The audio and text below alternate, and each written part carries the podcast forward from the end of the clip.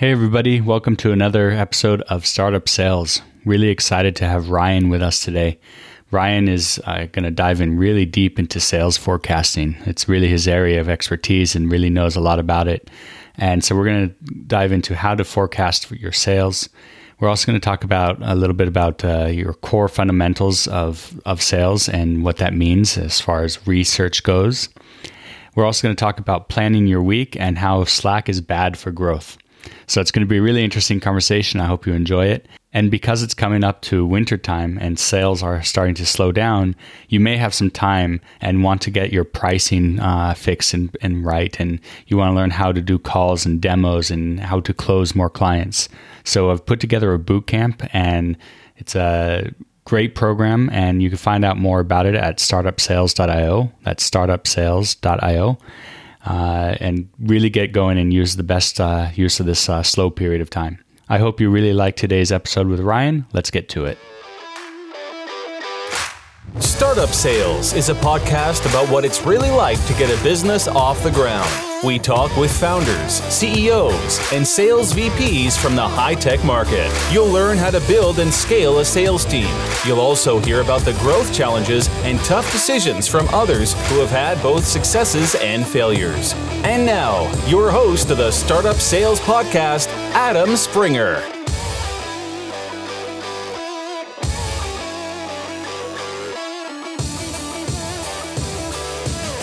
Hey, Ryan, thanks for joining us. Thanks for having me on, Adam. I appreciate it.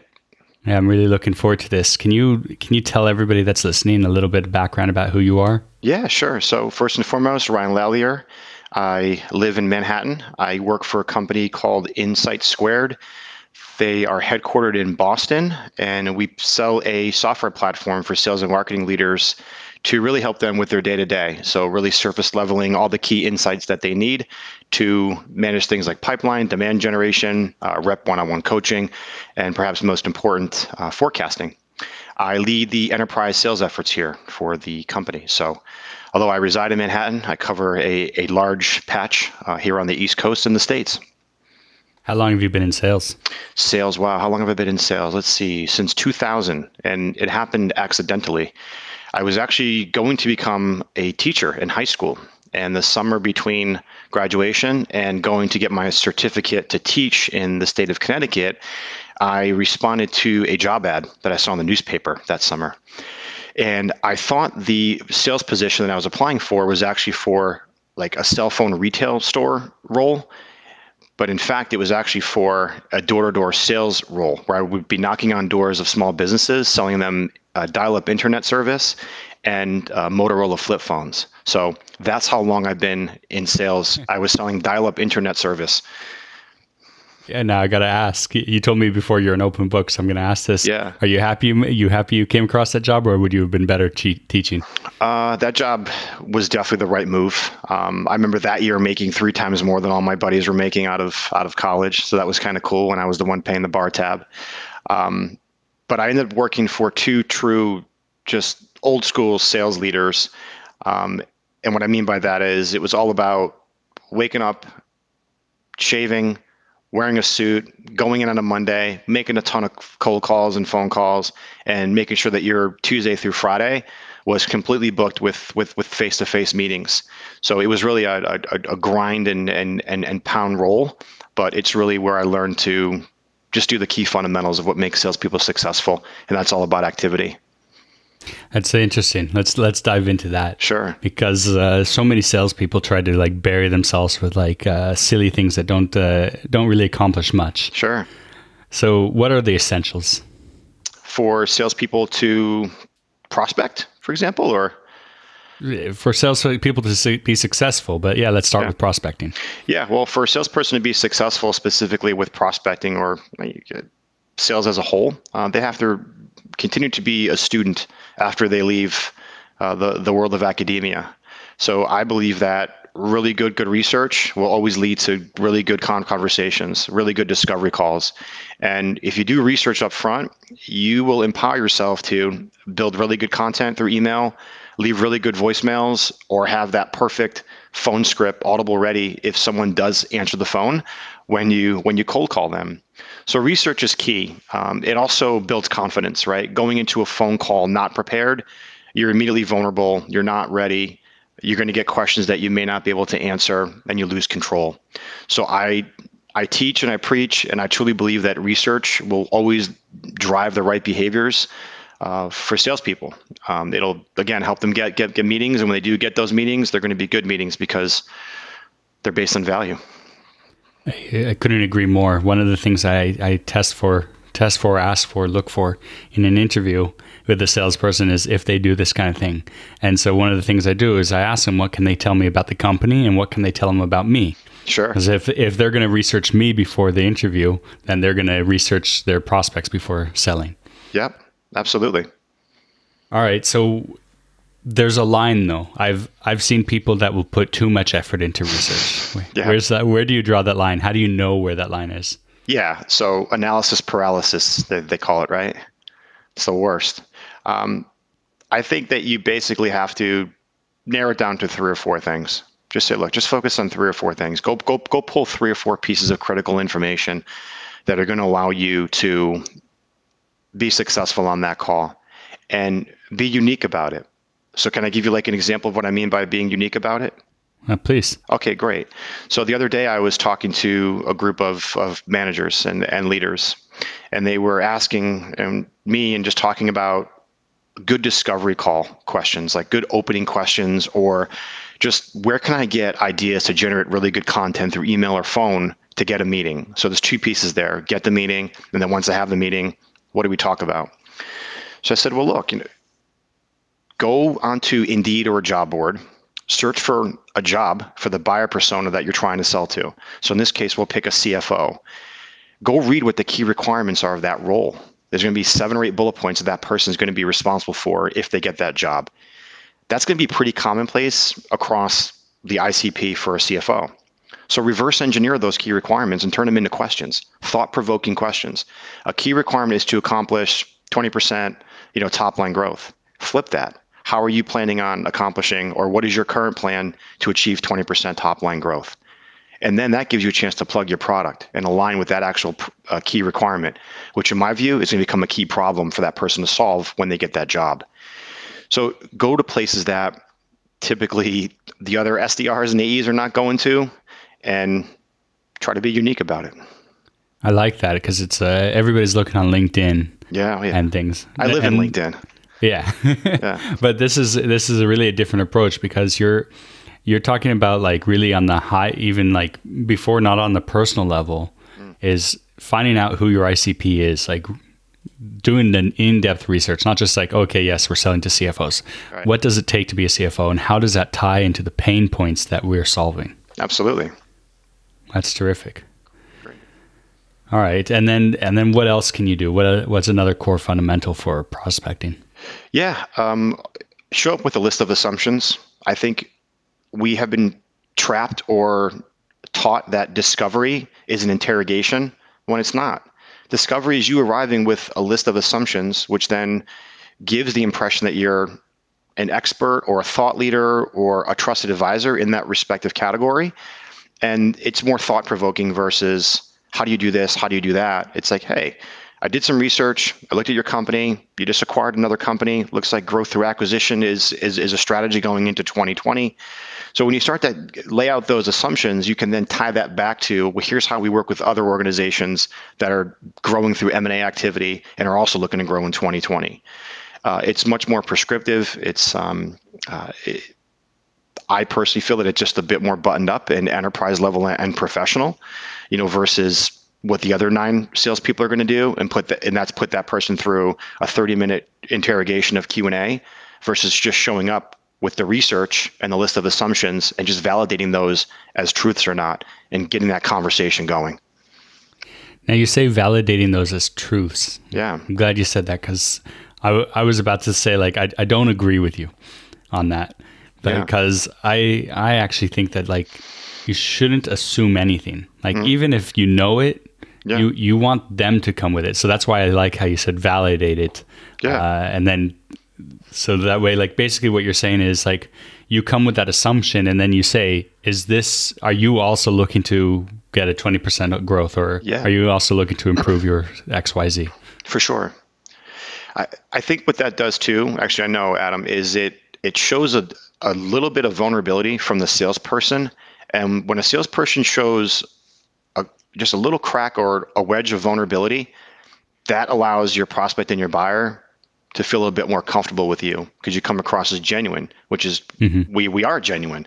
You know, I know that salespeople can sometimes get a bad name, but the truth is, you know, we're we're working and we have a, a, a core responsibility within the business to to bring in revenue. But with that comes a degree of of, of professionalism, uh, and you can just showcase that by saying, "Hey, I have three assumptions here. Can you validate that as being true? Am I close? Am I off? What do you say?" yeah how, and how does this fit into your model and how does this fit into your business Absolutely. okay so now i've done the prospecting i've got the conversation Yeah. uh, i got i've got the ball rolling anyways the momentum Yeah. what are some of the next next steps Uh, the next steps, uh, like post discovery.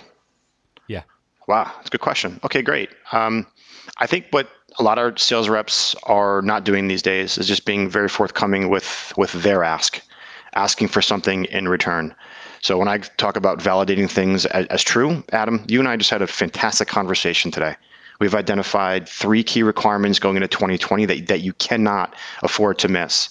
We both agree that we have reduced the amount of time that it's going to take to achieve those those three KIs by leveraging technology such as ours. I'm not saying it's ours specifically. I do realize that you have to do a little bit of, of um, research on on your side and, and some due, due diligence. But based on this conversation, I think we have some synergy. Do you agree? Yes, I do. Fantastic. What's going to happen next is we're going to go through a sales process. It's a buyer journey.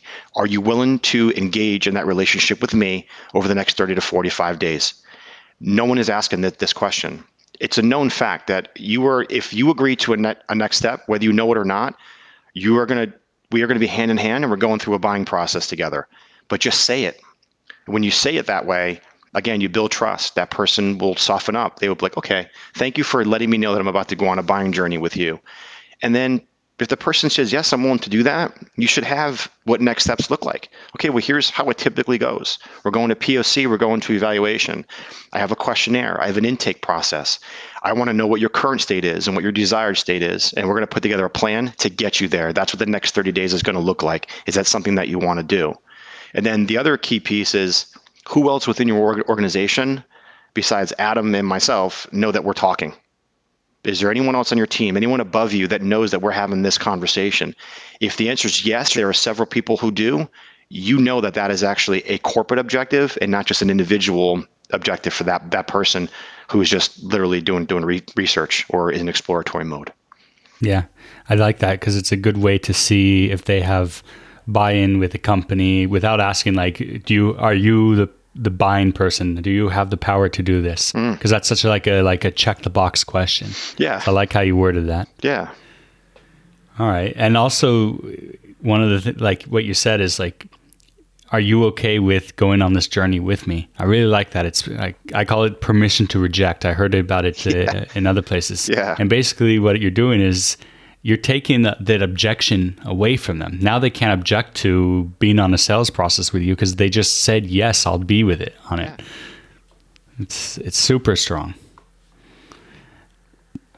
Cool. What what else? What's another good thing? When, let's say once you you find out that there's more people there, the the five six other people in the company.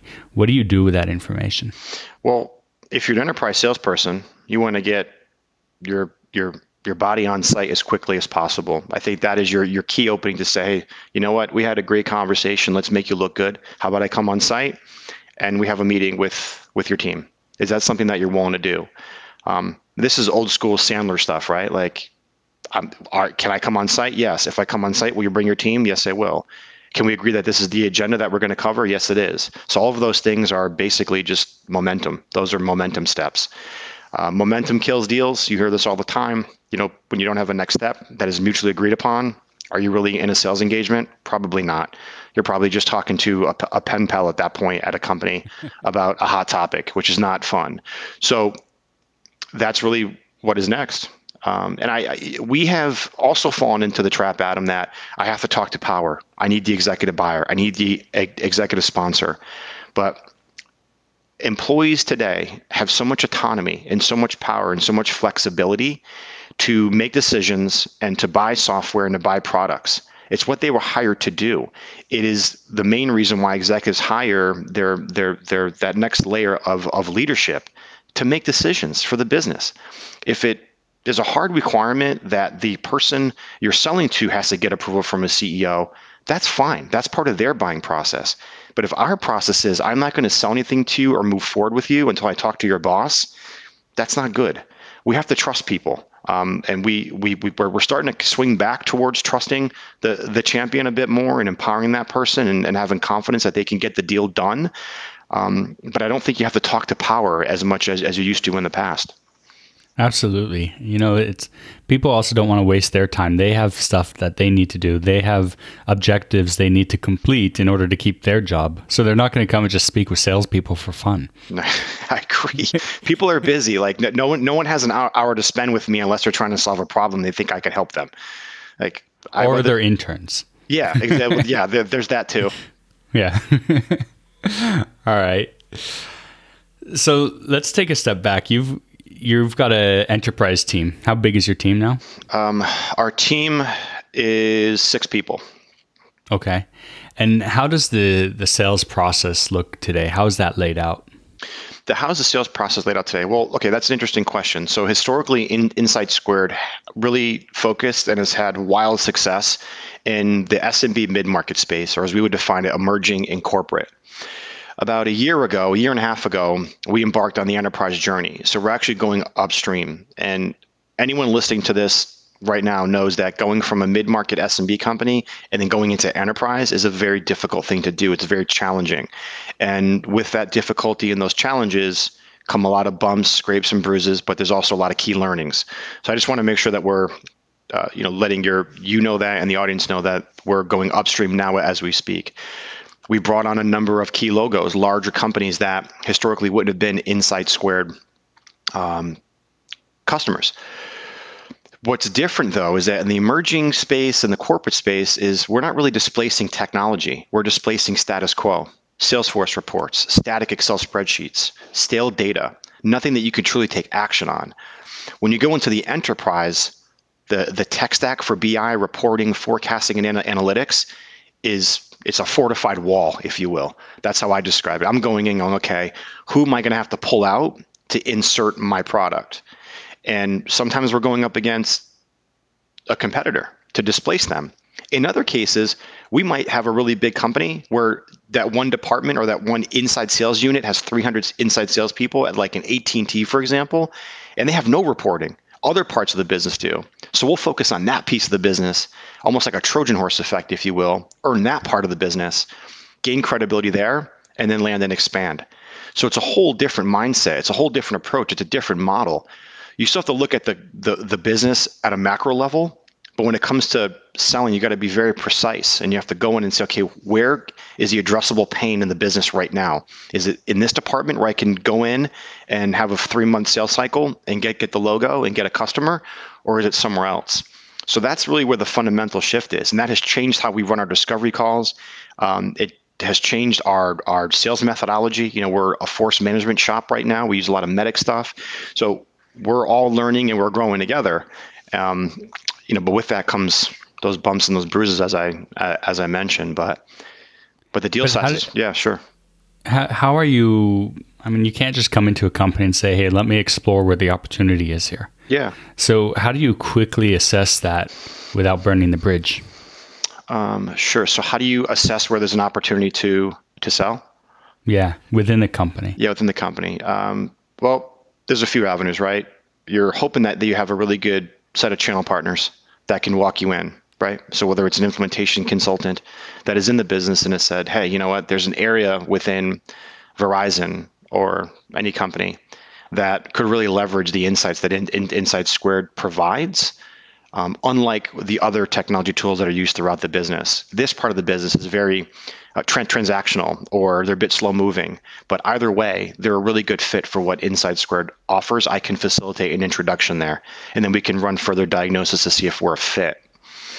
Um, what we also look at is just key triggers, action items within the business. If we look at M&A activity, for example, and we see another company buy another company, that tells me right away that they're going to be merging a lot of systems together. That's chaotic. So that's a good entry point for us because we can not only provide them with a data platform, but we can also offer them thought leadership, domain expertise, um, and a lot of support there to walk them through what that M&A was going to look like and how to migrate two CRMs into one and do it successfully without a major disruption in the business. So there's just different entry points that we can take. A lot of it's creativity. Uh, sometimes it's a it's a one-off approach depending on on the situation, but that's kind of how we're we're doing it today.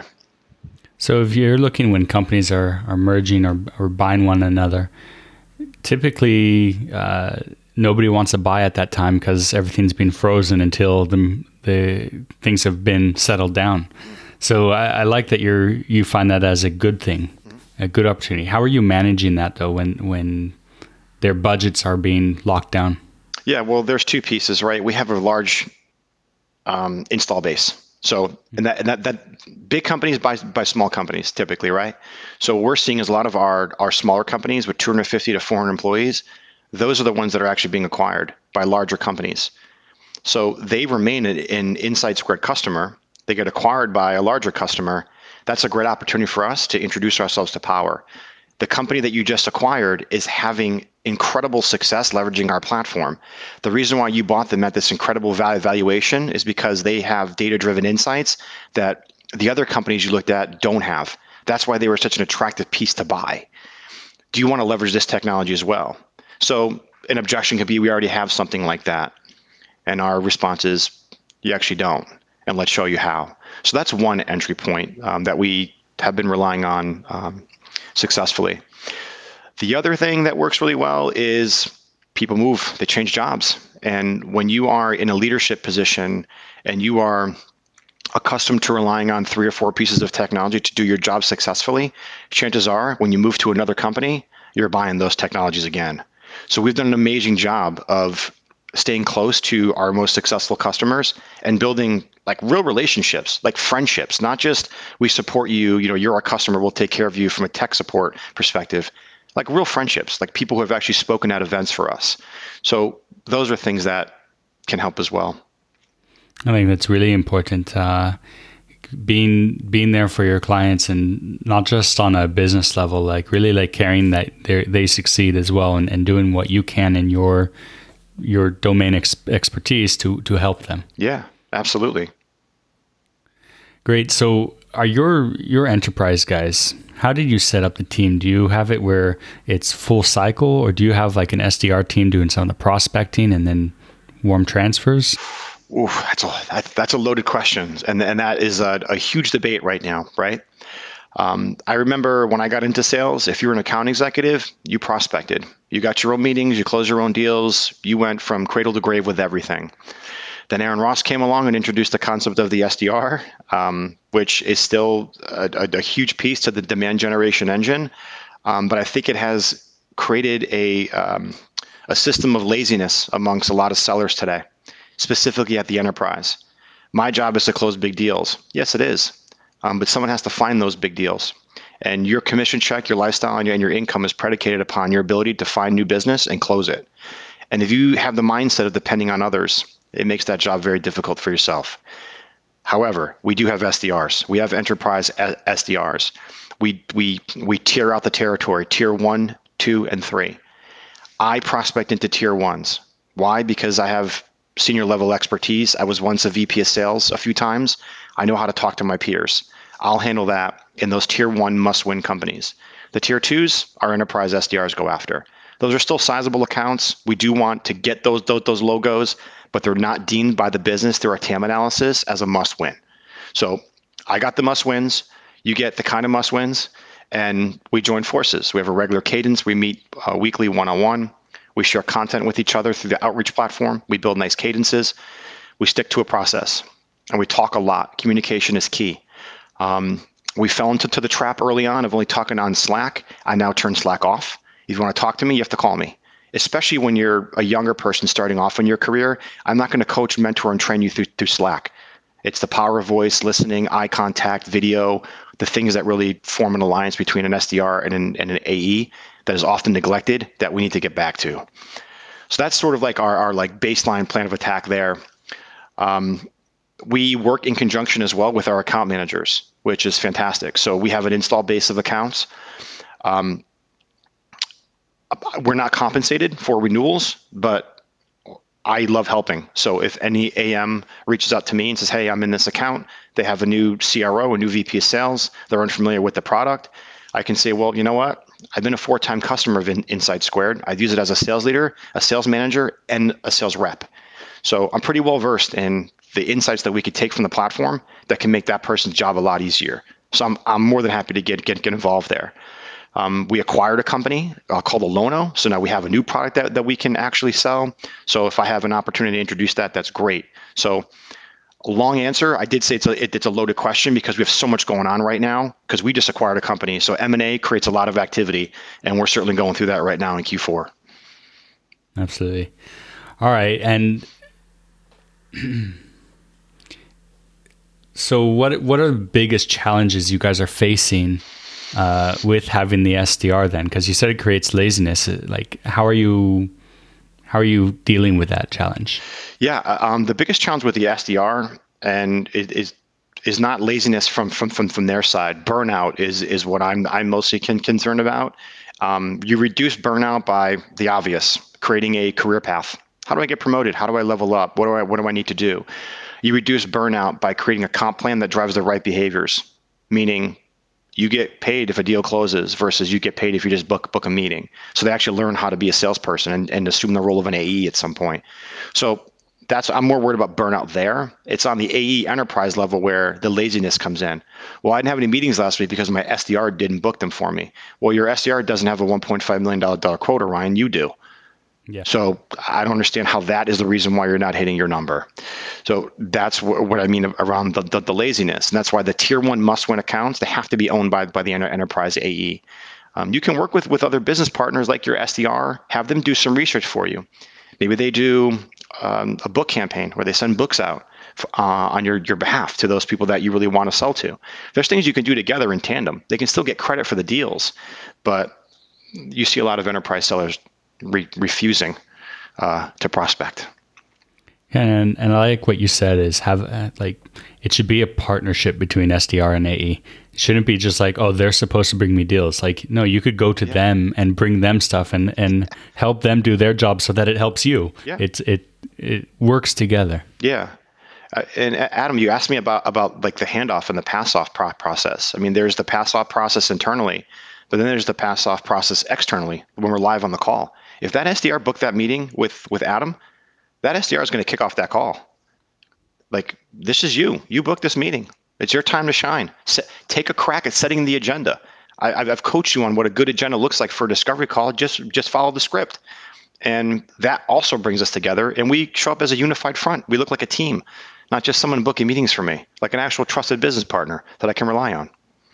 Yeah, it do, it looks like then you're not like my whole job is just to book your meeting and then goodbye. Yeah. My job is is is uh, we're here to help you. Absolutely. Um, I like that. It's really good. All right. What tools are you using to help you with this process? Oh, like technology? Yeah. Oh my god. So we have everything under the sun. Um, I'm a keep it simple, stupid kind of guy. So I tend to um, not use everything that we are are or that we have access to. Um, LinkedIn Sales Navigator is the most obvious one. I do leverage outreach, um, but I leverage outreach as the Gmail sidebar. So when it pops pops out and I have emails coming coming in, I can update my CRM, send out emails. So I try to stay within three different pieces of technology at any given time.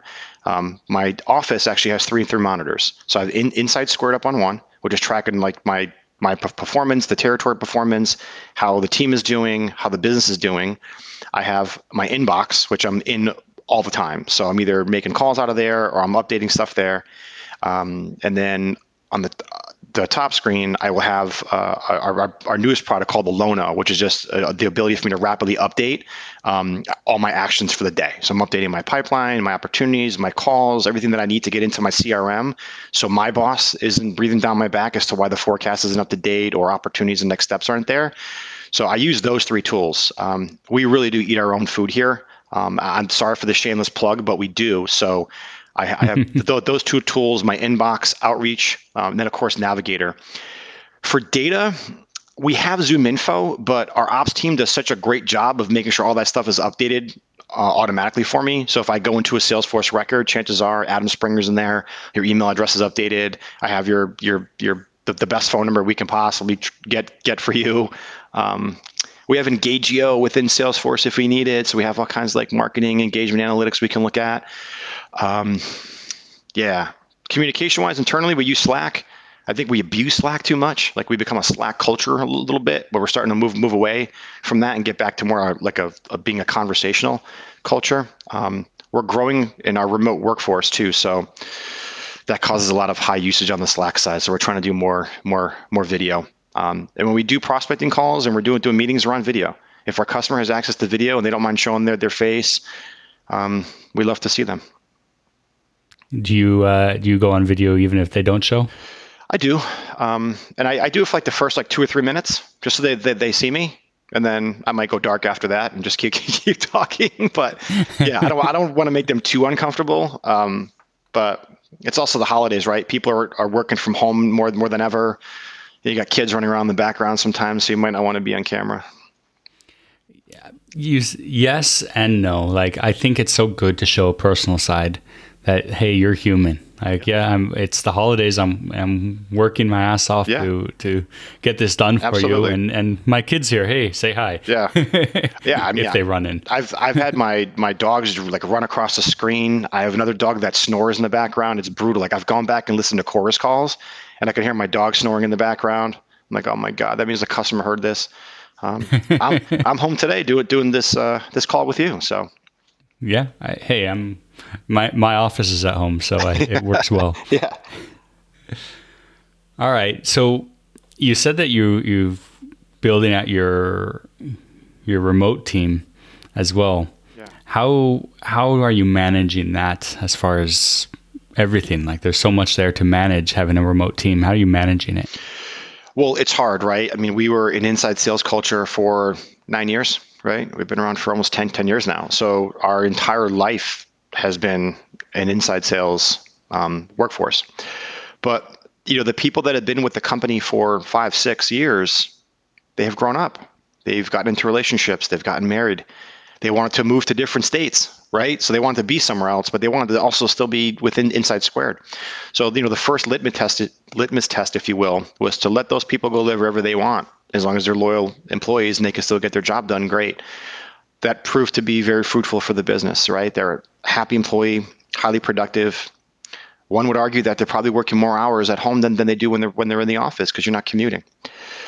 But you know how how we manage that, we're not per- perfect at it. We're getting better at the communication side. I think you have to have a, a religious adherence to the cadence. If there's a one-on-one at 10 to 11 o'clock, there's no, hey, can we reschedule? I mean, unless there's something catastrophic happening, the answer is no. We're talking at 10 o'clock, even if it's for 15 minutes. If you have a call at 11 o'clock on the dot and you need 30 extra minutes to prepare, I get it. I, I want you to go, go serve the customer. But you and I are talking. I'm not letting the week go by or the two days go by where you and I are not communicating. So you have to talk a lot. If you don't do that, what happens between manager and rep is passive aggressiveness.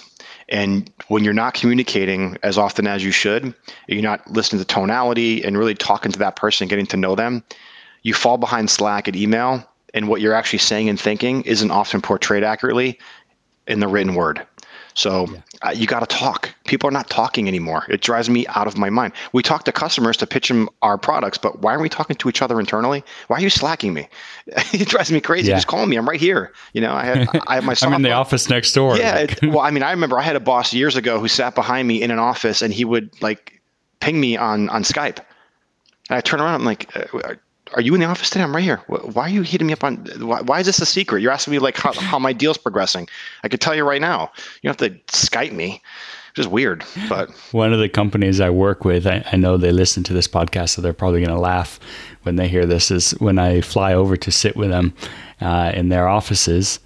Um, they're all on Slack and they all talk to each other on Slack, even though we're all in one office. And I, and I always get the message. I'm looking at it and I look at them and I just start laughing. It's Yeah. like, it's crazy. Yeah. It's a, it's a weird thing. and don't don't invite me to another Slack channel. Do not do it. I'm not joining another. I mean, I have more hashtag. Uh, there's so many. There's like 50 conversations going on at once. It's like, and it's always the same people that are migrating from Slack channel to Slack channel or like group to group. it's like just can we just stay in, in this one group together? We can cover any topic you want. Yeah. I don't need a topic specific feed. But yeah, I, anyway. I like one of the things that you said though that um, even if there's really not much to say or you have other things that are going on, you have that set meeting. You keep that set meeting, even if it's just to say hi and everything's good. Absolutely, you have to. Um, Yeah, Communication's key. It really is. Yeah. Uh, I can always When- tell when, when- there's a breakdown between myself and a rep when the phone stops ringing and the communication becomes Slack and email. There's something wrong there. Why aren't you calling me? Yeah. What's going on? So Yeah. Kind of, I think it's really, really powerful when I when I'm working with clients and running like POCs and stuff like that.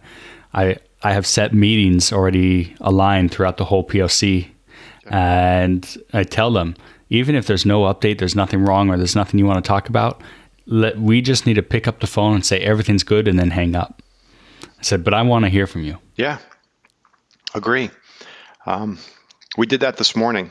We were in a meeting with a sales leader and their team yesterday, and they were asking us how do, how, how do we leverage this platform to run a, a successful team meeting, and what insights can, can we use?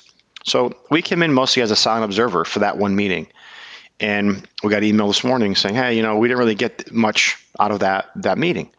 I said, but you will, because we had a chance to listen in, and now we can come back with recommended ne- you know, you know, best practices for you to adjust the cadence of, of the meeting. But we got back to that person within a minute and a half of that email come, come coming over. Um, we tried to call them, we got voicemail, we emailed right away. So Yeah. we missed all those opportunities. If a prospect e- emails you, like, you know, don't don't don't play the chase game. Like they're they're behind their inbox right now. You better email them back right right, away and say, hey, I heard you, I'm listening, and and I'm on it. Yeah. I tell people that even if you're not going to respond right away, like with a full, like if it's more complicated, Yeah. write them back right away and just say, I'm on this and I'll, and I'll get back to you later today. I love that one. I email email received. Uh, stay tuned. I'm on my way. Yeah. Thank you. I, I can't tell you how much positive feedback I've gotten from clients that I close deals with just because they say, you know, I, I you were there. yeah. I don't. I know that no matter what's going to happen, I'm going to be taken care of, and that adds so much trust for the company. Abs- absolutely. I mean, uh, that's that's being customer centric. Yeah. So Uh, back to what you said before, I wanted. I was laughing because you said that you've had the dogs run behind your, you and everything. Yeah. I used to go on. I used to take meetings uh, late at night because I'm of my time zone, which would still be like late afternoon for America. Yeah. But I would be out on the beach going for a run or something, and so I told him, "I'm sorry if you hear me breathing. I'm I'm on the beach right now." yeah, yeah, that's great. People understand. I, I, people ask me at work all the time. Hey, you know, can I call you at six? Is that too late? No, it, it's not too. It's six o'clock at night. No, it's not too late. Three in the morning. That's you know that's that's a bit a bit aggressive. You can call me at six though. It's okay. Um, you know, it's it's crazy. I mean, you know, the state of work right now is is a 24 hour endeavor. You know, there with with technology, there is no way to hide. There's you can get something done whenever you want. Um, I, there's a good way to hide. You put you put your phone uh, on silent and you put it outside of your bedroom when you sleep. That's a good idea. the, the- the other day, I forgot to put my phone on the charger, and it died in the middle of the night. So, but because my body clock is still pretty regular, and I know when to get up, but I woke up and I, freaked out because I was so used to that jingle on my iPhone going off at a specific time that tells me to get up. But I naturally woke up, but my phone was dead. And of course, I freaked out like any you know ad- addicted iPhone user. My phone is not working. Oh my god, I can't check things. It's actually pretty cool. I had like a nice 20 minute break from the phone. It feels good. I actually uh, try to try to keep it every night. We we don't bring it into our, our bedroom when we go Yeah, to sleep. I need to start doing that. It's nice. Good. So, what's something that you're doing differently that allows you to succeed that you feel that most account executives and managers are not doing? It's not, I wouldn't say it's different. I say no a lot and I'm greedy with my time. And if you don't like it, I'm probably not the right person for you. I can't be effective unless I prioritize my time. You want you want optimal output, then I need to be opt- I need to optimize the time that I put put put into it. Uh, and that requires putting on blinders and ignoring the rest of the world. So turn off email, Slack, all other you know communicate. It can wait. If it can't wait, you know my just text me. If you want to get a hold, I tell everyone on my team, everyone at work, CEO down, just send me a text message. You have my phone number. Text or call me. Don't chase me down on Slack. I, am this close to uninstalling the Slack app off my phone, by, by the way, but I'm going to see. I, I might do like a, a, a POC in January where I don't have Slack on my phone and report back on what happens. But I mean, that's really all. I, it's not something that, that I do differently. It's just something that I'm, I'm pretty disciplined about. You, you have to say no. And I'm sorry if somebody gets offended, but you have a job to do and you have to be greedy with your time. Yeah. Uh, I also uh, I, I plan my week on Sundays. A lot of people don't do that. They plan their week on Monday morning. That's that that's catastrophic. Sunday night, two hours, yeah. plan your week, Monday through Friday, and do it every Sunday. No excuse. Throw throw football on, watch a show in the background, whatever you need to do, but get that week planned out. Um, it's great to and get. What do you start. do when you're planning your week? I'm I'm blo- I'm the step one. Block out the time in my calendar that I need for the week for myself to get my job done. So whether it's a prospecting block, whether it's a one-on-one coach coaching session block, whether it's identifying five new prospects to go after within territory, I am basically picking out time in my calendar where I cannot be disrupted because I know what's going to happen come come Monday morning. 99% of my company is going to come back and they're all going to open up their their inboxes and their calendars and they're going to have a big task list to do and start taking up my time with things. So if I put the blockers in place where they can't get me at those times, then they can't get me.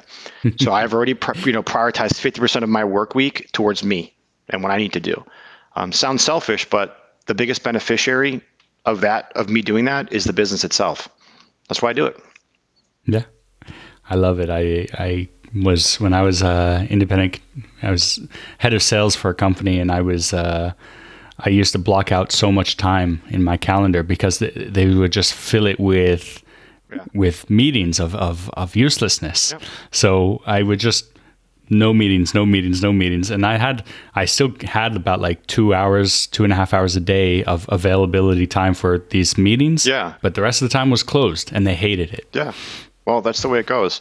We, yeah. There, there's, we have a, an engineer in our company, and I won't name names, but he's so good at his job that everybody wants him on those like stage four or five, like clo- closing stage opportunities, because it's a slam dunk if he come, comes on the call he has his calendar so tightly organized. He has his gym schedule in there when he goes for runs, when he sleeps. It's it's awesome. So it's like you need to be if you want him, you you need to know 2 weeks ahead of time. You have to anticipate that you're going to need him in in 2 weeks from today and get him on that call now. Otherwise, you're doing the demo on your own. And when sales guys demo software, you know how that can go sometimes. So you got to you got to be careful when you start yeah. talking to technical people. All right. What's a what's a favorite book of yours uh, for for sales management and leadership? Wow. Let's see. I got a couple back here actually. Um, for sales management, hmm, I mean, so I like Trillion Dollar Coach. I just started reading that. I'm about three quarters of, of the way through. I think it's just a really good overall like life lesson about empathy, what leadership is about, building relationships, and and coaching. So if you don't know anything about about this book, um, it's great. Let me pull it down here. So, Bill Campbell uh, played football, became a football coach. wasn't the most successful football coach at, uh, but he ended up becoming one of the most, if not the most successful mentors and leaders to some of the most prominent names in Silicon Valley. And it really just was about the one-on-one, always talking, empathy, and providing like real tactical advice on how stressed out executives can get through some of the most troubling times and he's basically credited for saving Google, which I think is a, just an incredible read. So I think if you want to start there, I would start there um, because the most important part of our job as leaders is empathy and coaching. Aside recruiting is important, getting the right right right people. I don't care what level you are in terms of seniority. If you're not coaching your people on a regular basis, you're not building relationships. And if you're not building relationships, you're not building trust. So that was a long-winded answer, but I would read that book um, for sure. Um, I love the first 90 days for any sales leader jumping into a sales leadership role for the first time. Um, challenger sale, I like Challenger. There's a lot of arguments out there that people, you know, MEDDIC and all, all different types of of uh, of sales methodologies, but Challenger is really good. Um, I don't know. Does that answer your all question? Right. That, that, was a lot, Abs- but. Uh, I just put a trillion dollar coach on my uh, on my wish list on my phone here, so I I'm going to be adding that to my book list as well. Oh, but do, do you do like hard copy or do you read off of your phone or like an electronic reader? I have a Kindle and I also listen to Audible. Okay. Um, well, I have I have extra copies of, of this book. i am happy to mail you one. Absolutely, that would be terrific. I don't. Well, it, I'll give you the address afterwards. Yeah, no. If you're in Tel Aviv, I'll I'll get it there somehow. Thanks. You got it. Great, uh, Ryan. I really appreciate you coming on and sharing uh, with everybody. How can people reach out to you and, and learn more about you, what you're doing? Yeah, um, well, I'm on LinkedIn, so Ryan Lallier at LinkedIn is is easy. You can in, in mail me. Um, my email address, I'm not shy about sharing that. It's Ryan Lallier, R Y A N L A L L I E R at Gmail. Uh, you can reach me there too. So um, I love meeting new people. Love talking sales. I also love learning. So if you can teach me something, that'd be awesome. Terrific. Ryan, thanks so much for joining us today. Thanks a lot for having me. This was really fun. Thanks, Adam. Thanks for listening to Startup Sales with Adam Springer. Subscribe to the podcast so you never miss an episode. Contact Adam about speaking engagements or consulting services at adam at startupsales.io.